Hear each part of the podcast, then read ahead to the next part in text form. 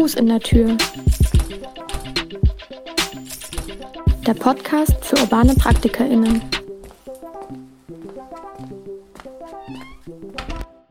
Willkommen zurück bei Fuß in der Tür, dem Podcast für urbane PraktikerInnen.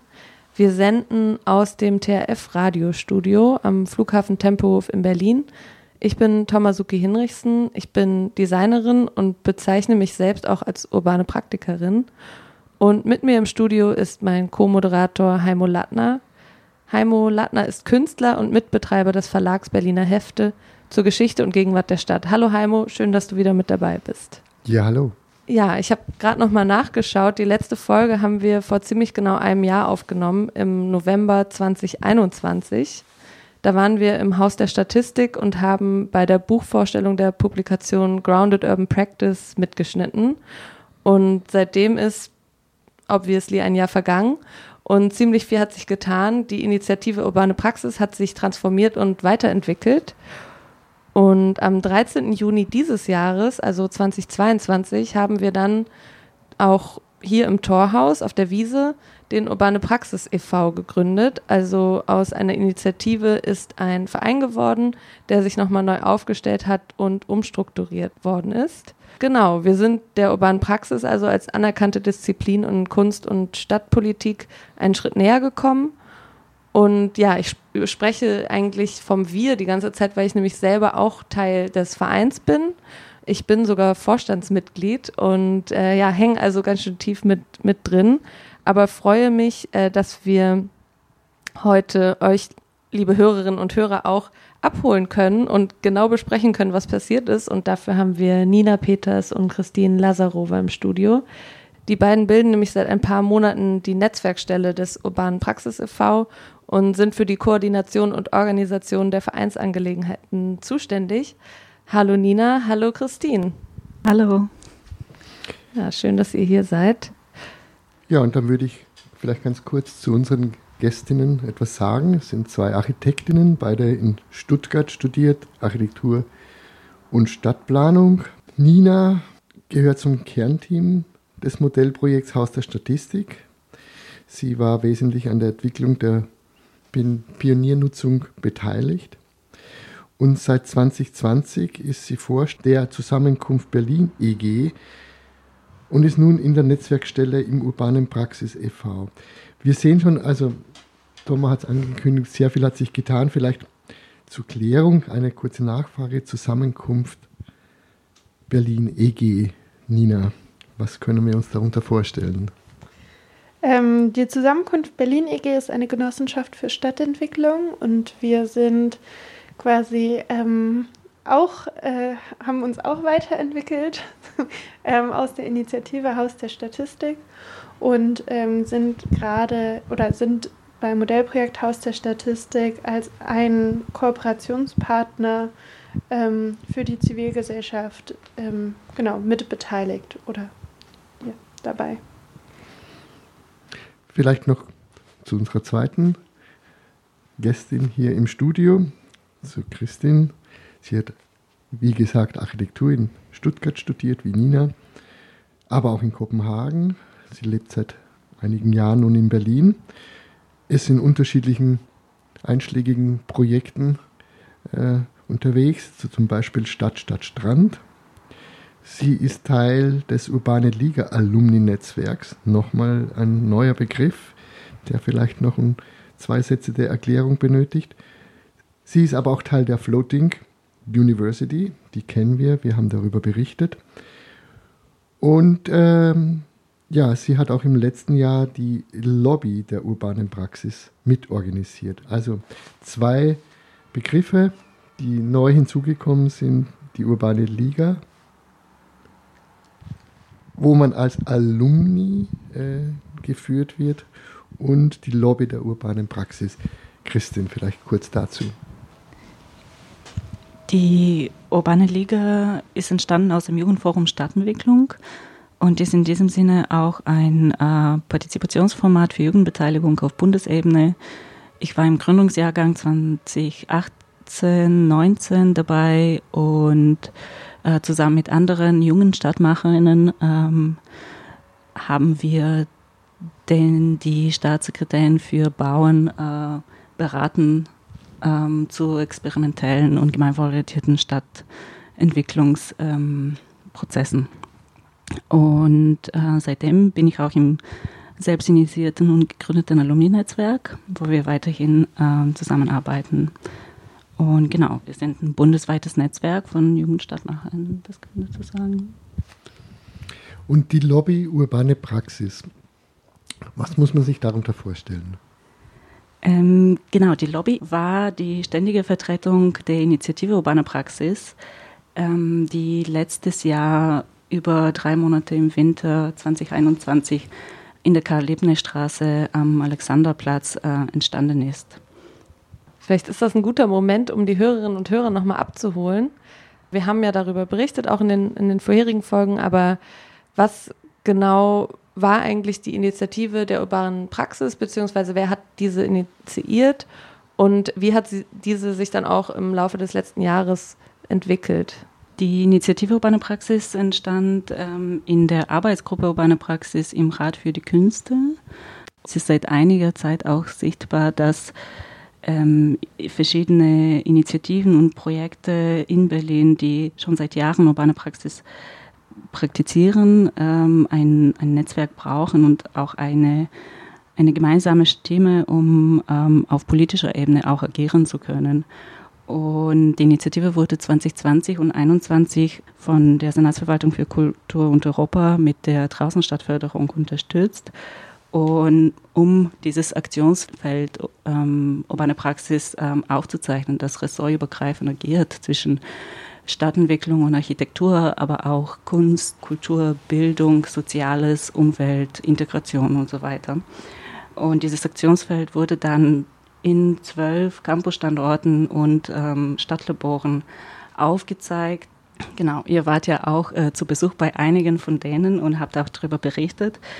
Und gleichzeitig wurde auch eine erste äh, Pilotstruktur geschaffen, das Projektbüro Urbane Praxis, äh, das die Initiativen der zwölf Campusstandorte und Stadtlabore vernetzte und koordinierte. Ein ähm, kleines äh, Projekt von diesem Projektbüro war die Werkstatt für Büro für urbane Querschnittsaufgaben, was im August 2021 im Rahmen der Freiraumkonferenz stattgefunden hat. Ähm, dort wurde das Konzept von diesem Büro für urbane Querschnittsaufgaben ähm, weiterentwickelt und dann in der Lobby der urbanen Praxis über drei Monate ausgetestet und ähm, performativ erprobt. Und da bin ich auch eingestiegen und habe äh, diese Erprobung auch ähm, unterstützt. Die wurde auch kollektiv konzipiert und gestaltet, zusammen mit ähm, den anderen Mitgliedern der Initiative.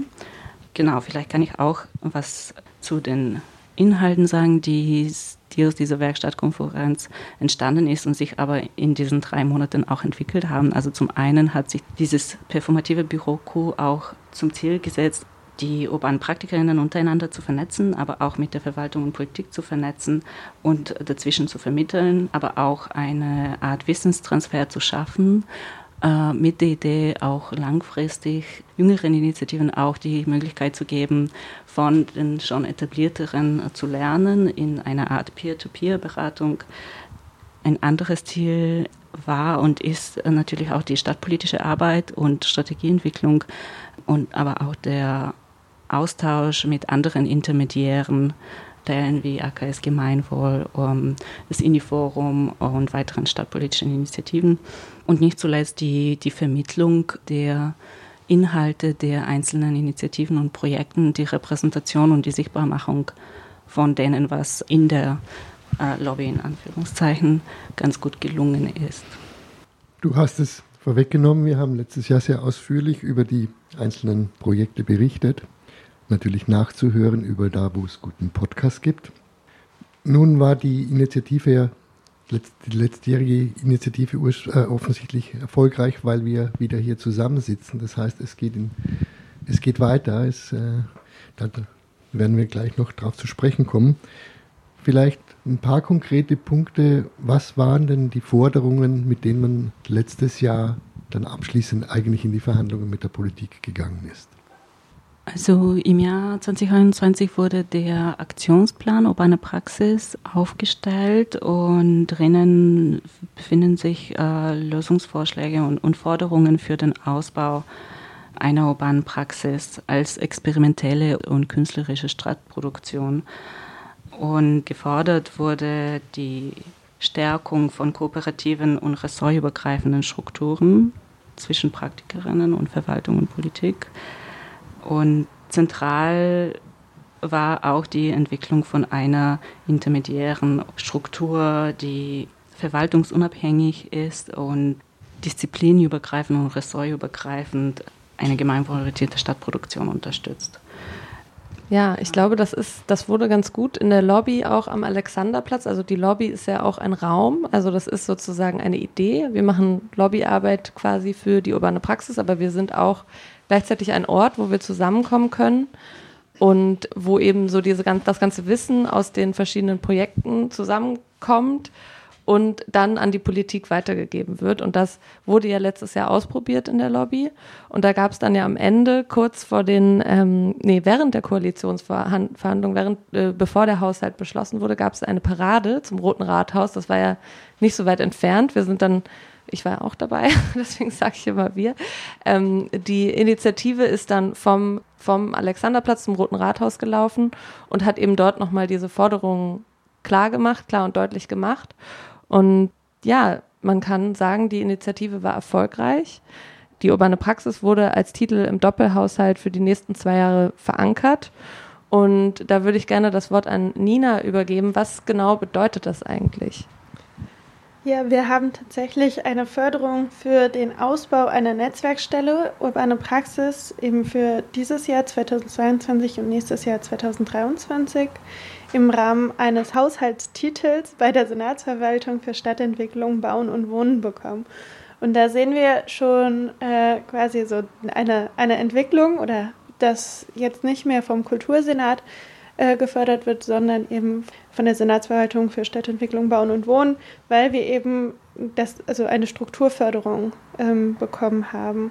Und diese Strukturförderung beinhaltet quasi die Netzwerkstelle Urbane Praxis. Ähm, und wir koordinieren quasi diese Button-up-Initiative von urbanen PraktikerInnen und Orten der urbanen Praxis und wollen eine Diskursentwicklung fördern und gleichzeitig aber auch mit ähm, unterschiedlichsten Verwaltungen zusammenarbeiten, damit urbane Praxis sich weiter verstetigen kann.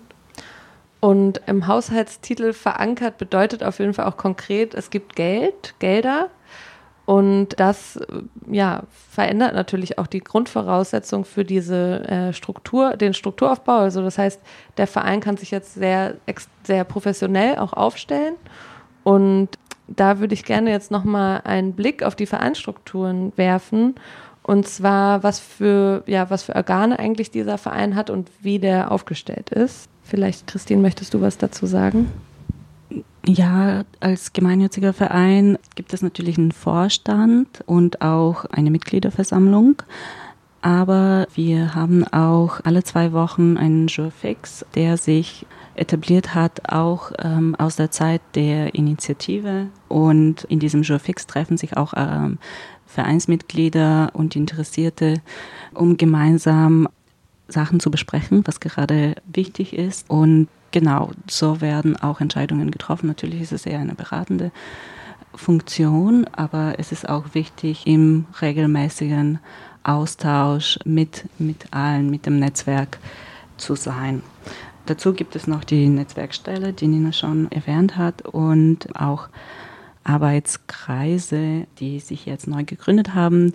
Die sind inhaltlich entstanden aus den Erfahrungen in der Lobby letztes Jahr. Und bevor wir jetzt noch näher auf die Netzwerkstelle und die Arbeitskreise eingehen, vielleicht noch mal ganz kurz ähm, das mit den Mitgliedern. Also Nina, vielleicht kannst du noch mal kurz was zu den Mitgliedern sagen, bevor ich das so genau. vorwegnehme. Also man kann im Verein Mitglied sein, einmal als natürliche Person, also so quasi einmal als Nina Peters und man kann aber auch als juristische Person und in dem Fall als Zusammenkunft Berlin EG Mitglied werden.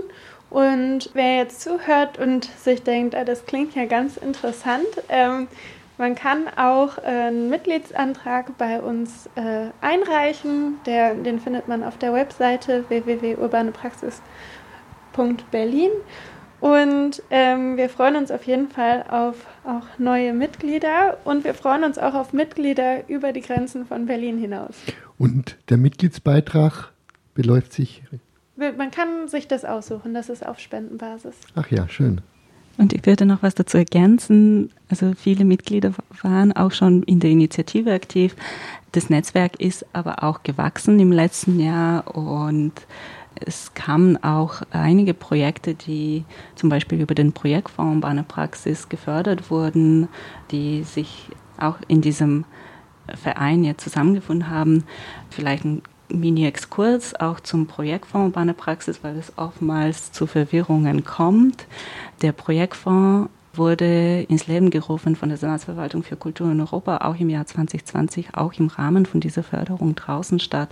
Also parallel zur Initiative entstand auch dieser Projektfonds. Der wird verwaltet und administriert von der Stiftung für kulturelle Weiterbildung und gibt einen Initial, eine Initialförderung für Projekte, die jedoch äh, zeitlich begrenzt ist. Genau, aber ich wollte dazu sagen, dass, dass das Netzwerk gewachsen ist und dass äh, auch zur Vereinsgründung war das auch ein Prozess mit einem offenen und wachsenden Netzwerk und wir hatten auch ungefähr sieben gemeinsame Treffen, wo wir auch über die Ziele und Wünsche und verschiedenen Vorstellungen ähm, geredet haben über den Verein. Und ähm, wenn ich das richtig erinnere, sind ja beim Projektfonds auch oft Projekte dabei, also zeitlich äh, begrenzte Projekte. Inwiefern kann ich mir das bei den Mitgl in der Mitgliedschaft des Urbane Praxis e.V. vorstellen? Also sind da quasi nur sowas wie die Campus-Standorte mit, mit dabei, also wie zum Beispiel die Floating, oder sind da auch noch ja eher so losere ähm, Kollektive oder Projekte da Mitglied? Es sind auch losere Kollektive und ähm, genau ähm, PraktikerInnen quasi mit dabei. Also es sind nicht nur Orte, würde ich sagen, sondern auch Personen, die urbane Praxis machen mit äh, dabei. Und das ist manchmal fällt das zusammen, manchmal aber auch gibt es verschiedene ähm, urbane PraktikerInnen, die an unterschiedlichen Stellen in der Stadt auftauchen. Genau. Und ähm, ja, deshalb, also wir sind sehr offen eigentlich für neue Mitglieder und freuen uns auf jeden Fall sehr, wenn das Netzwerk weiter wächst.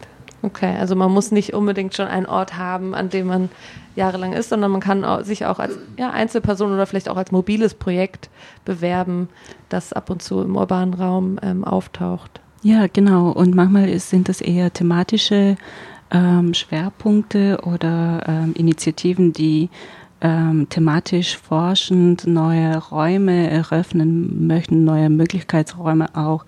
Ähm, jetzt kann ich ein paar Beispiele nennen, ähm, zum Beispiel Operation Himmelblick, die sich dafür einsetzen, dass äh, Dachlandschaften auch gemeinwohlorientiert genutzt werden äh, oder auch Fahrrad 3000, das als Kollektiv dann versucht, äh, Mobilitätsräume und Stadträume anders und neu zu denken. Also in diesem Sinne, genau wie du sagst, Thomas, es geht nicht nur um eine räumliche Verortung von Projekten, sondern auch um eine inhaltliche Auseinandersetzung und Weiterentwicklung und neu, neue Perspektiven auf, auf Stadt machen und Stadtproduktion.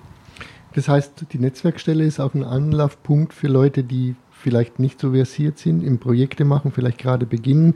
Es gibt Informationen, es gibt Hilfestellungen bezüglich, wie schreibt man einen Antrag, wie organisiert man sich, welche Förder Förderstrukturen gibt es vielleicht grundsätzlich, an die man sich wenden könnte. Sie unterstützt die, also die Initiative unterstützt bei der Sichtbarmachung der Projekte oder der Initiativen. Sie versucht aber auch ganz wesentlich den, den Diskurs um und innerhalb der urbanen Praxis weiterzuentwickeln. Das ist, glaube ich, ein sehr wichtiges Feld, weil es eben ein sehr relativ jung, eine sehr relativ junge Praxis ist, die urbane Praxis. Das haben wir letztes Jahr gesehen. Also es ist ein riesen Konvolut an Begriffen, die hier, die hier zum Einsatz kommen. Also die Diskurs, Arbeit am Diskurs, denke ich, ist äh, ein erklärtes Anliegen.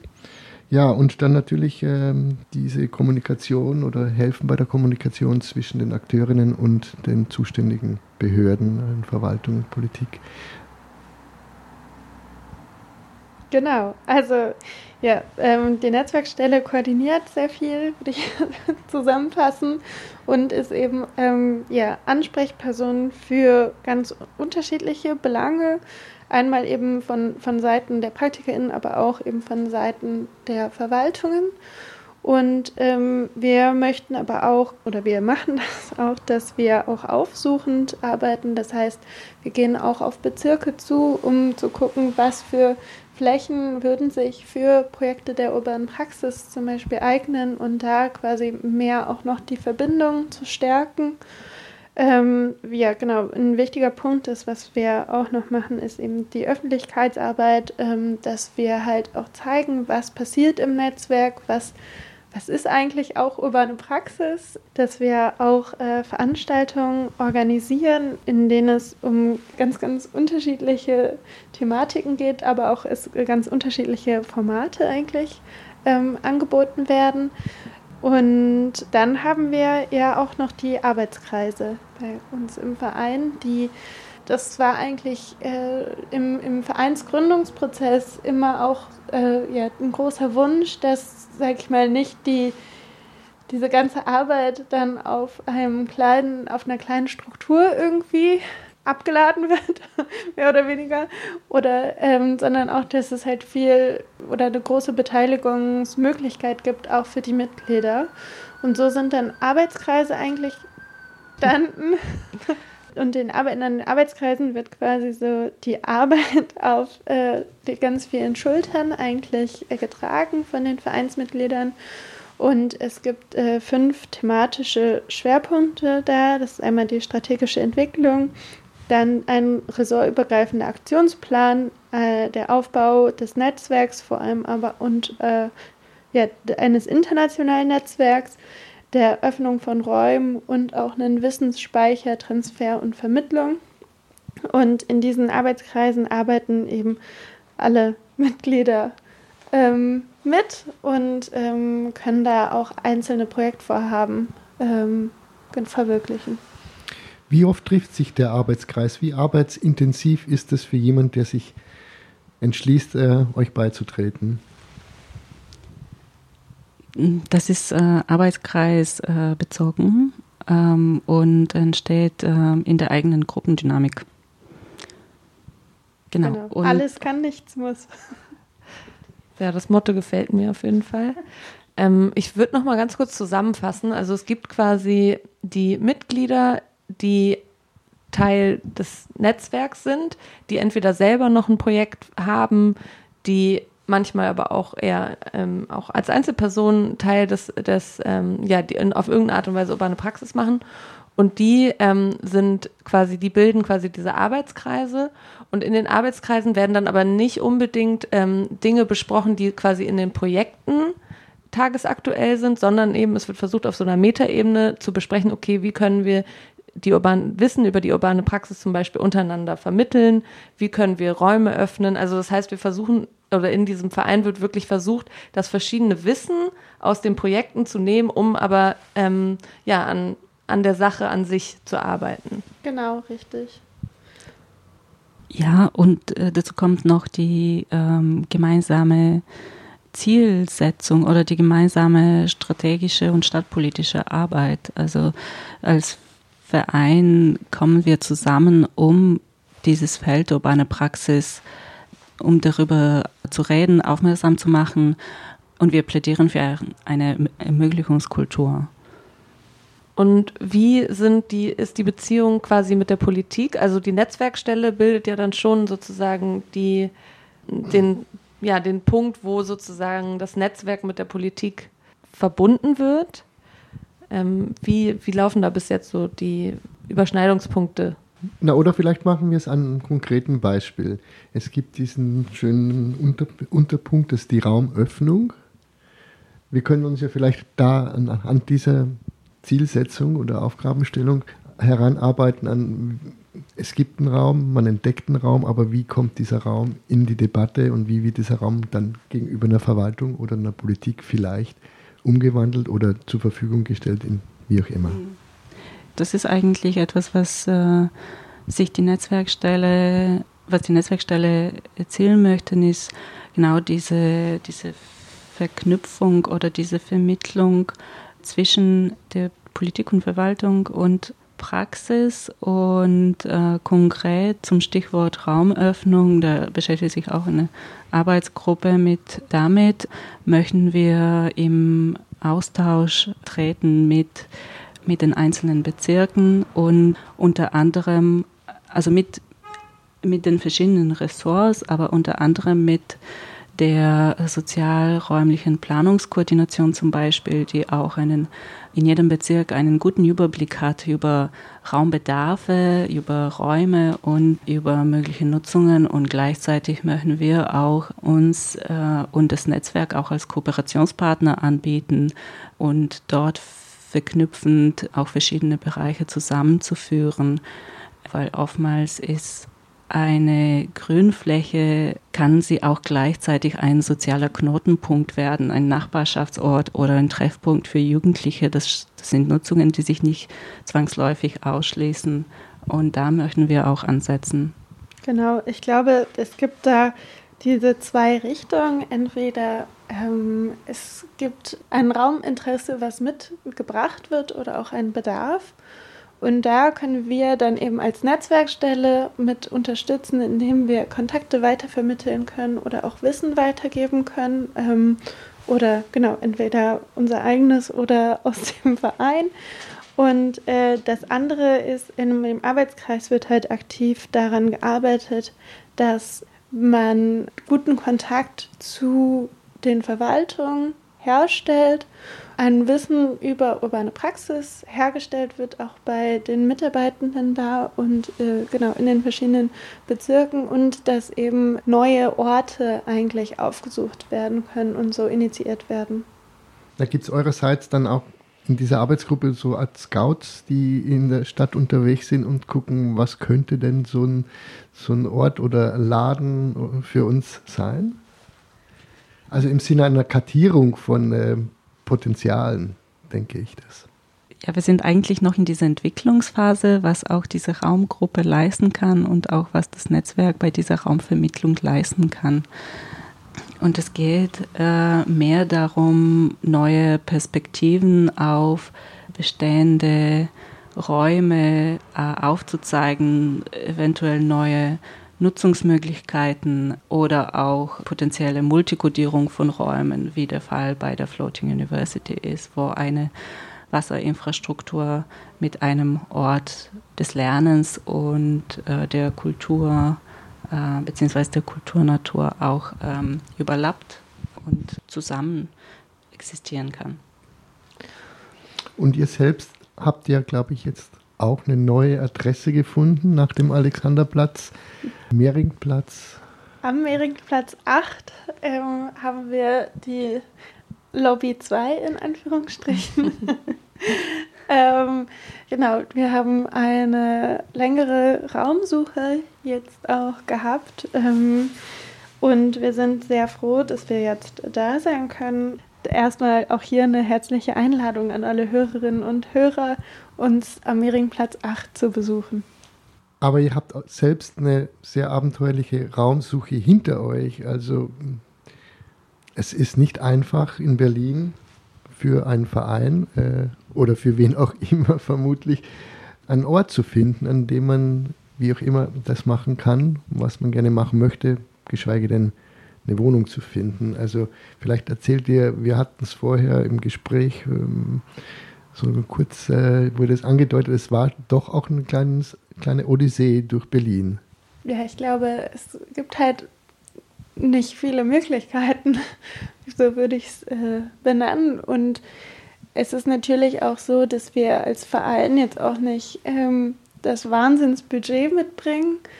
Und ähm, Genau, wir an ganz unterschiedlichen Orten gesucht haben. Wir haben die städtischen Wohnungsbaugesellschaften angeschrieben, die teilweise auch ja, sehr ähm, freundlich und unterstützend geantwortet haben.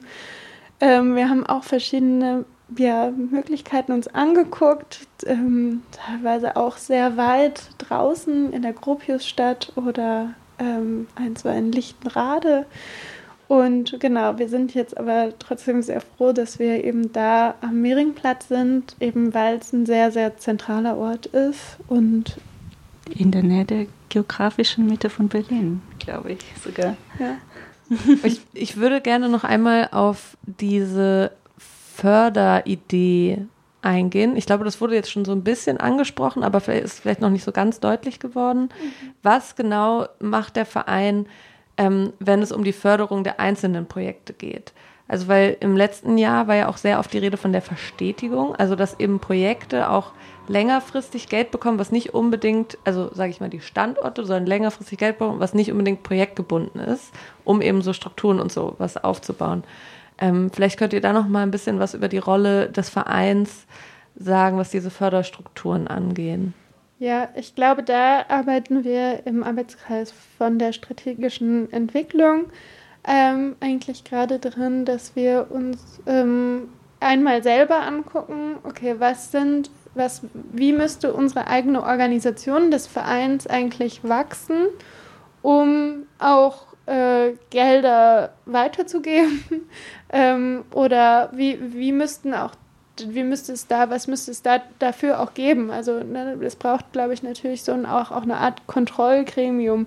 Wie wird das weiter ähm, ausgebaut? Wie, wie, können, wie kann man auch gut wachsen eben in den eigenen Strukturen? Ich glaube, das ist so die eine Seite und die andere Seite ist dann aber auch natürlich, um das zu ermöglichen, brauchen wir auch ähm, mehr Fördermöglichkeiten und da sind wir dann halt wieder auch ähm, in der zweiten Arbeitsgruppe, wo eine sehr enge Zusammenarbeit läuft. Ähm, das heißt, da wird ein ressortübergreifender Aktionsplan aufgestellt, weil in der urbanen Praxis ähm, haben wir allgemein die Situation, dass eigentlich alle Projekte, alle Standorte, alle urbanen PraktikerInnen ressortübergreifend arbeiten. Das heißt, sie arbeiten interdisziplinär, transdisziplinär, non-disziplinär. Also man kann es sehr schlecht erstmal in eine Schublade stecken. Und wenn überhaupt, ist diese eine Schublade urbane Praxis. Und ähm, genau, nicht, hm, keine Ahnung, nicht nur Kunst, sondern oder nicht nur Stadtentwicklung. Und ähm, genau, da arbeiten wir dran, dass halt ähm, eigentlich perspektivisch ähm, genau so ein ressortübergreifende Fördermöglichkeiten es geben könnte oder wie würde das aussehen.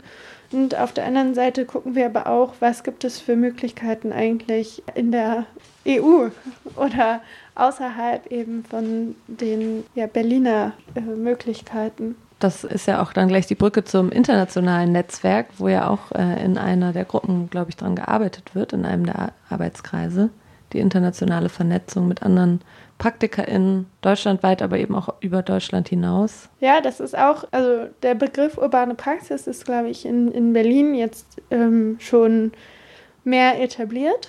Aber es gibt in, ich war im April zum Beispiel in, in, auf einer Konferenz in Mailand, die haben von soziokulturellen hybriden Orten gesprochen und gar nicht.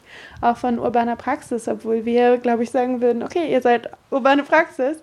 Und ähm, es ist natürlich dann auch immer toll, von solchen Projekten eigentlich zu hören, auch mitzukriegen, okay, wie, was sind als da eigentlich so die Voraussetzungen, was ist der Kontext, was machen die Leute, weil es natürlich auch ja, für einen selber sehr inspirierend, glaube ich, sein kann, das zu machen. Und ich glaube auch, dass wir zumindest in Europa in den meisten Großstädten mit ähm, sehr ähnlichen Herausforderungen zu ja, tun haben.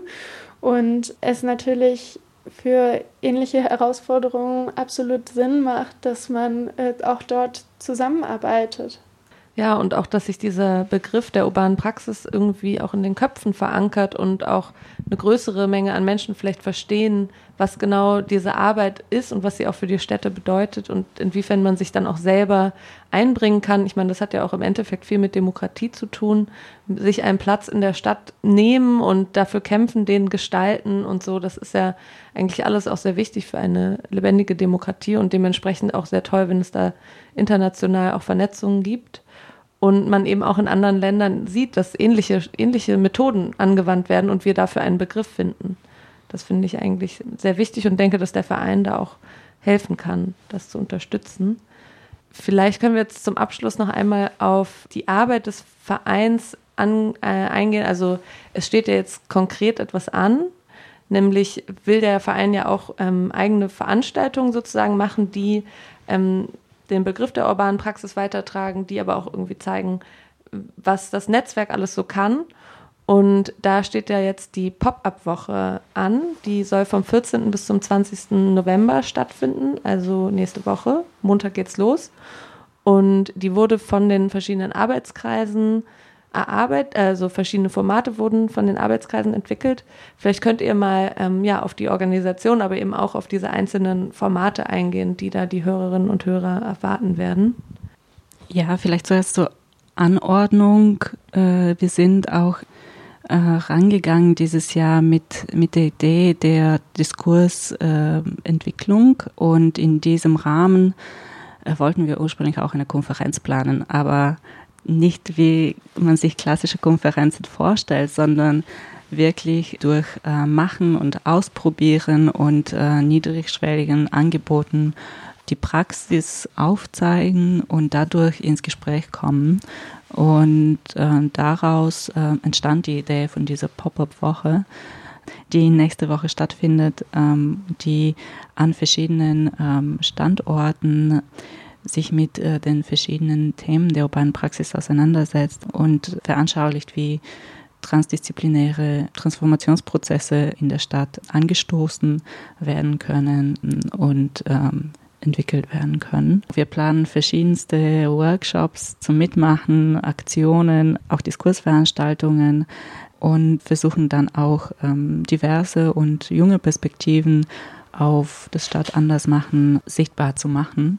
Wir laden euch alle herzlich ein zu den Veranstaltungen. Ähm, wir organisieren unter anderem ähm, eine Expedition, äh, agile urbane Praxis, also eine Bustour durch verschiedene Standorte ähm, der urbanen Praxis, äh, zum Beispiel Floating University, ähm, Dammweg äh, und ähm, Fisch, äh, falscher Fisch und im Anschluss eine Austauschrunde zusammen mit äh, Politik und Verwaltung, wo wir nochmal ins Gespräch kommen möchten über und über Möglichkeiten von ressortübergreifenden Zusammenarbeit zu sprechen. Ähm, wir haben aber auch praxisorientiertere ähm, oder und auch äh, thematische Workshops, zum Beispiel auch ein Mikroorganismentag ähm, in der Organismendemokratie in der Osloer Straße, äh, organisiert von Club Real, wo im äh, Mikroorganismenparlament dann auch äh, gemeinsam diskutiert wird. Ja, du kannst mich auch gerne ergänzen. ja, was es äh, noch gibt, wird ein, ähm, ein Richtfest von, äh, bei einem Umbau eines eher etablierteren Standorts äh, geben, das Zentrum für Kunst und Urbanistik. Ähm, dort, äh, das wird ergänzt mit einem Parcours der urbanen Praxis. Genau, wir werden äh, aber auch eher informellere Momente haben, wie intime Fußbadgespräche am Rathausblock, ähm, wo auch äh, am Rathausblock die vorhandenen eigentlich Kollektive auch den Pizzaofen äh, anmachen und man äh, dort gemeinsam eigentlich eher am Sonntag äh, einen Ausklang finden kann. Es wird auch verschiedene Walks geben ja, am Haus der Statistik am Samstag noch ein Co-Markt, wo man auch äh, ja, so sehr viele praktische Workshops eigentlich gibt zum Mitmachen. Hier beim Torhaus gibt es eine Live-Aufzeichnung. Ja. Genau, wir laden auch hier zum Torhaus mal wieder ein. Wir haben lange nicht mehr äh, eingeladen und ich freue mich sehr, dass wir auch eine Veranstaltung während dieser Pop-up-Woche hier hosten werden. Wir werden unseren ähm, Bauwagen, der während der Sanierung unsere Bauhütte sein soll, bis dahin hier vor Ort ähm, hingebracht haben und hoffen dann auf einen schönen Abend mit erst einem Podcast, also eine Live-Aufzeichnung und eben danach noch Musik und auch der Bauwagen wird wahrscheinlich bespielt werden. Also ja, ich glaube, das wird äh, sich lohnen, hier vorbeizugucken mal wieder. Genau. Das ganze Programm findet ihr auch äh, auf unserer Webseite www.urbanepraxis.berlin. Ja, dann denke ich, kommen wir jetzt tatsächlich zum Ende der ersten Ausgabe der dritten Staffel. Das heißt, insgesamt war das jetzt die Nummer 13 von Fuß in der Tür. Es folgen jetzt noch fünf weitere bis Ende dieses Jahres. Und es ist äh, sehr, sehr schön, dass das ja zusammenfällt, obwohl wir das jetzt gar nicht im Vorfeld ähm, besprochen haben, dass also ihr versucht, eine Diskursivierung des Begriffs urbane Praxis vorzunehmen. Auch das ist die Idee gewesen innerhalb unserer Redaktion, dass wir die nächsten sechs Sendungen oder die nächsten fünf nach dieser äh, Was bisher geschah Sendung von heute äh, bestimmten Themen widmen wollen, um eben, eben in diese Diskursbildung rund um die urbane Praxis äh, tiefer einzusteigen. Ja, vielen Dank fürs Kommen an diesem sehr sonnigen, schönen Novembertag. Danke äh, für die Einladung. Und alles Gute. Ja, vielen Dank. Ja, danke euch.